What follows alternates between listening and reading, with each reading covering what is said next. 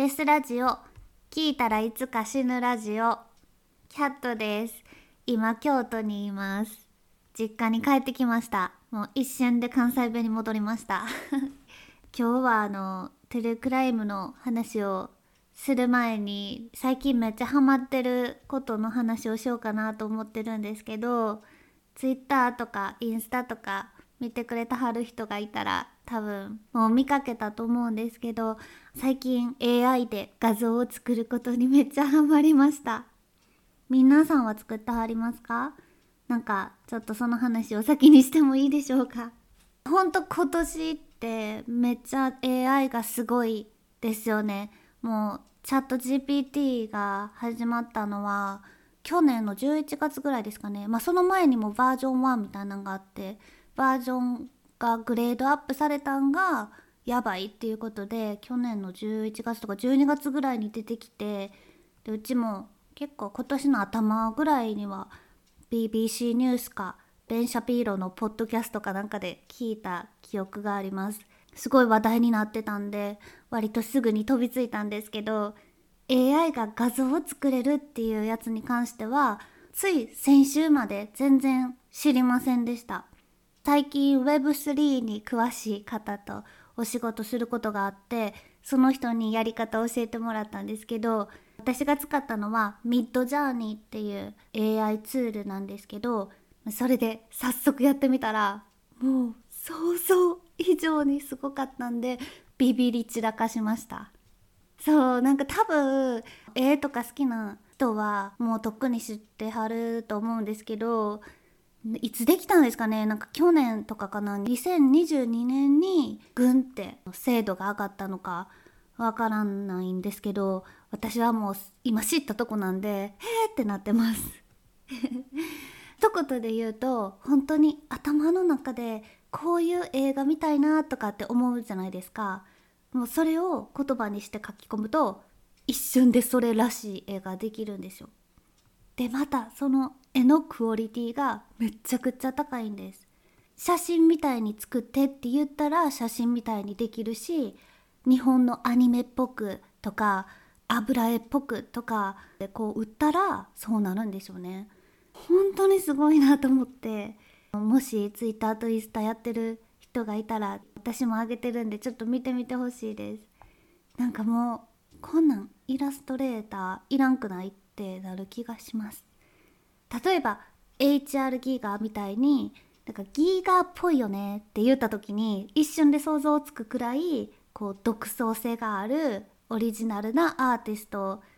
とかならいいんですけど、まあ、絶対この人のタッチこの人の描くこの線がっていうのとか色合いがってなければ仕事が AI に奪われそうなぐらいちょっと心配してしまうぐらいです。ギーガーっぽくとかって言えるんやったら本当にそのギーガーっぽい感じで書いてっていうのがお、ね、AI にお願いできてそれを理解してやってくれるんでしょうね。いろいろ物議を醸し出しているとは思うんですけどまあ完成度はめっちゃ高くてで AI ってチャット GPT とかもう毎時間っていう単位で恐ろしい速さで物事を学習してるそうなんですけどなんかやっぱりよく見たら AI の画像はなんか人間の指が6本あったりとか腕が3本あったりとかするんですよ。でもそこが私は逆に好きでずっとこのままでいてほしいなとか思います。でも本当にこういう絵を描きたいけど絵が下手だから描けないっていう人には本当にぴったりだと思います。それにあの色とか配置のセンスがなんかそこら辺の人よりうまいっていうのがすごいとこだなって思います。ミッドジャーニーのやり方なんですけどあの今のところ私が知ってるのは Discord っていう SNS にまず入ってアカウント持ってるとそこからなんて説明したらいいやろそこからミッドジャーニーに入れてでそこで作れるんですけど一応みんな英語で書いてあるから、まあ、最初だけ多分めんどくさいんですよね登録とか。でも日本語から作る方法があるんでちょっと話します。えっと画像を作成する際に打ち込む文章をプロンプトって言うんですけど日本語では呪文って呼ばれてたりします。なんかつまりエロイムエッサイムエロイムエッサイム我を求め訴えたりいでよメフィスト2世っていう感じです本当に でそこでメフィスト2世ってだけ捉えると、まあ、かなり AI に頼った画像が出てくるんですけどそこを例えばエロ MS サイムエロ MS サイム二頭身で水木しげるが描いたような悪魔のキャラクターを日本のアニメのタッチでっていう風にするとより自分が召喚したいイメージのメフィスト理性が出てくるっていうことなんですよね。だからなんかそのどれだけうまく AI に伝えるかが重要になってくるんやと思います。デスラジオのインスタ私が運営してるんですけどの毎回犯人の写真とかを載せてるんですけどまあ前回のデスラジオの「イット!」さんが話してたエピソードに出てきた事件がググっても全然いい関連写真が出てこなかったんであの前半にイットさんが話してた怪談話をもとにゼロから AI 画像を早速作ってみました。呪文はベッドの上に座っている不安そうな女性ベッドの下に怪しい男が隠れているホラー調でみたいな感じに言ったら、まあ、なんか怖い緑色のクリーチャーが女の子のすぐ後ろにぼんやり浮かんでてすごい絵ができたんでそれを使いました、まあ、めっちゃ便利ですよね。でその後はもう自分の中でこれが見たいっていうものをたくさん作って遊びました。と、ね、ちなみに値段は200枚まで作れてたったの10ドルです。私はとりあえず10ドルだけ課金したんで200枚作れる予定。でも一発でできないんですよね。これと思ったやつが一発でできひんからまたちょっと呪文を変えたりしてやってます。でそうその全部英語で書かなあかんっていうのが面倒くさいかもしれないんですけど自分の持ってる画像を食べさせるってこともできるんですよね。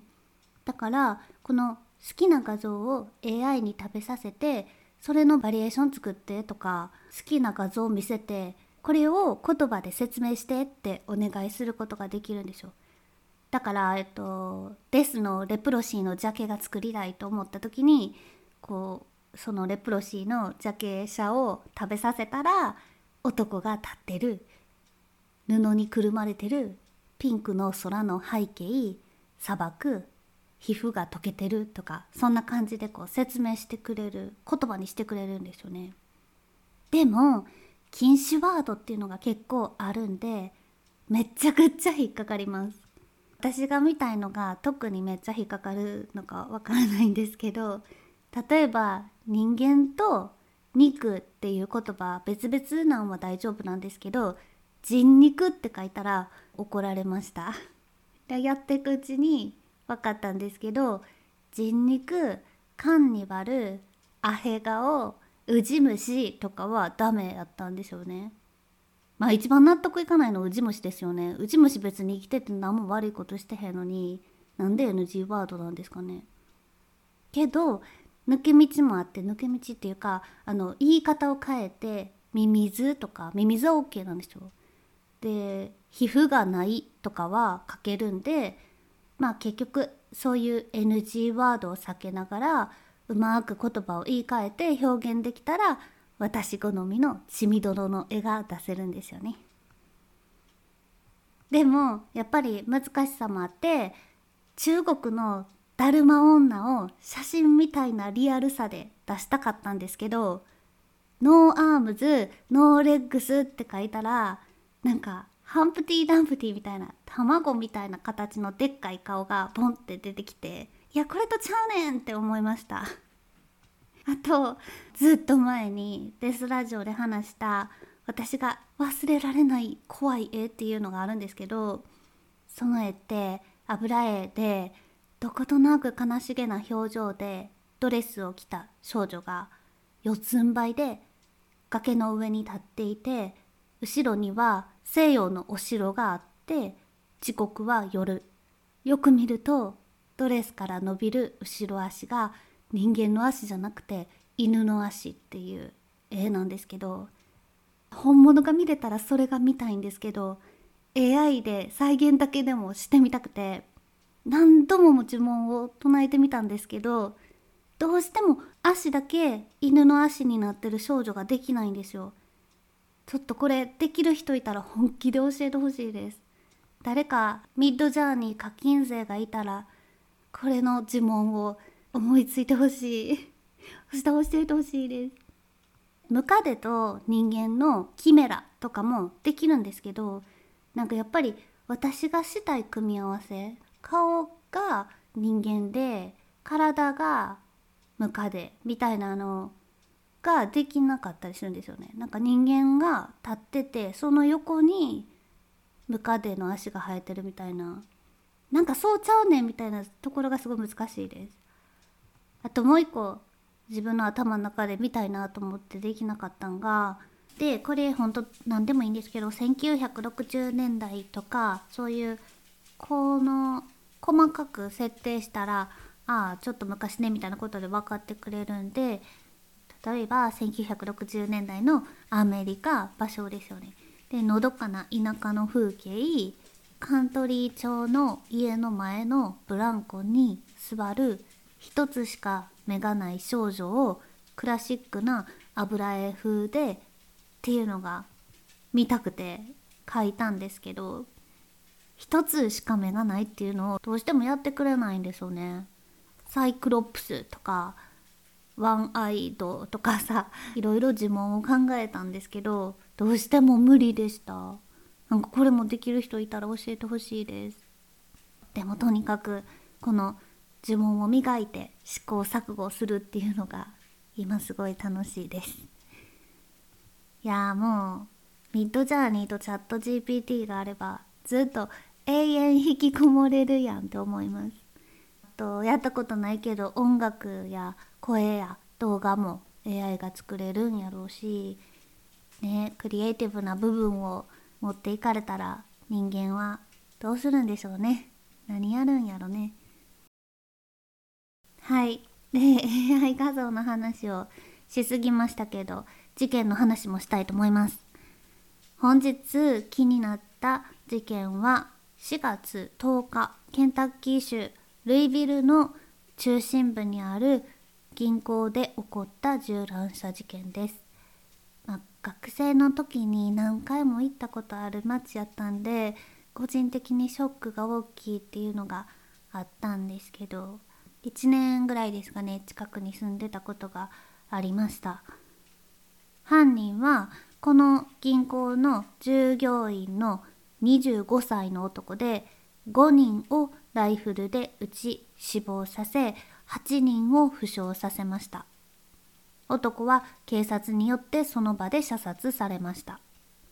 男はその様子をインスタライブで配信しましたがその動画は削除されています。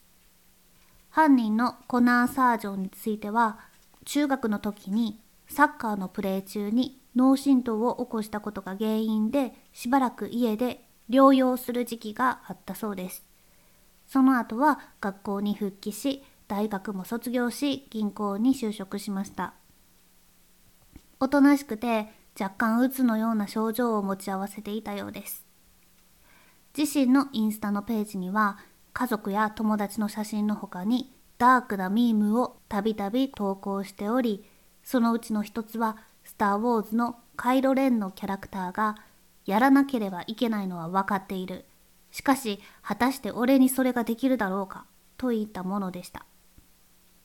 最後の投稿には誰も抗議の言葉に耳を貸そうとしないこうすれば聞くだろうかと投稿。事件を起こす直前友人に自殺をほのめかし銀行でできるだけ多くの人を殺したいとメールしています。とても悲惨な事件でした。この事件はアメリカで今年に入って146回目の銃乱射事件でした。もう毎日起こってるっていう計算でしょうね。ある人は銃乱射が起きる。メディアは大騒ぎ。悲しみが蔓延する。銃規制の話が持ち上がる。しかしなすすべなくまた銃乱射が起こる。とツイッターに書いていましたが本当にアメリカはどうするんでしょうね。このままのペースでいけば毎日どこかで銃乱射が発生し続けるし学校もどこも安全な場所はもうないっていう。こんだけ毎日あらゆる場所で銃乱射が起こってたらもう今日一日銃乱射されなくてよかった政府銃を持っててすぐ撃てるけど撃たないでいてくれた皆さんありがとう。くらいの気持ちになってそうな気がします。また今回の犯人は LinkedIn で自分の呼び方 pronouns を he, him って書いてたりトランプ批判の投稿をしていた左翼だということでいつもこう左翼側から銃乱射はアンチ銃規制の右翼側のせいやって言われてきた腹いせみたいな感じで右翼派の人らはここぞとばかりに今回も犯人は左翼やったやんかって強調してましたけどまあでもそういうことよりメンタルの問題なのかなって思います。私の中ではこの中学の時にひどい脳震盪っていうのがかなり気になっててシリアルキラーは幼少の頃に強く頭を打ってることが多いじゃないですか。だからなんかそれが大きい原因やったりするんちゃうかなってちょっと思いました。あとあのウクライナ兵がロシア兵に生きたまま小さいナイフで首を切られるやつもひどかったですね。あの本当最近今月に入ってリークされて結構多くの人がうっかり見てしまったのかなと思うんですけどなんかでも戦争って恐ろしいし日本以外ではそんな恐ろしいことがずっと続いてるっていう日常が今こうしている時にもあるんだっていうのをまた改めて思い知らされました。すごい胸が痛くなります、えー、日曜日まで京都にいるんで AI アートじゃなくて一点物の手書きのアートを発表してるんでもしよかったら遊びに来てください。昨日あの可愛い女子大生のリスナーさんが来てくれてお話できたんですけどその時にデスラジオで前やった「ファンキー単語ア」っていうグロ動画あれがいくら検索しても出てこうへんかった理由が海外ではファンキー単語アって呼ばれてるけど日本では呼び名が違ってメキシコカッターって呼ばれてるんやでって教えてもらいました。それは知らなかったです。名前が違うのは。そんないい情報を教えてくれてありがとうございました。またどっかでお会いできたらいいなと思います。ありがとう。それではまた。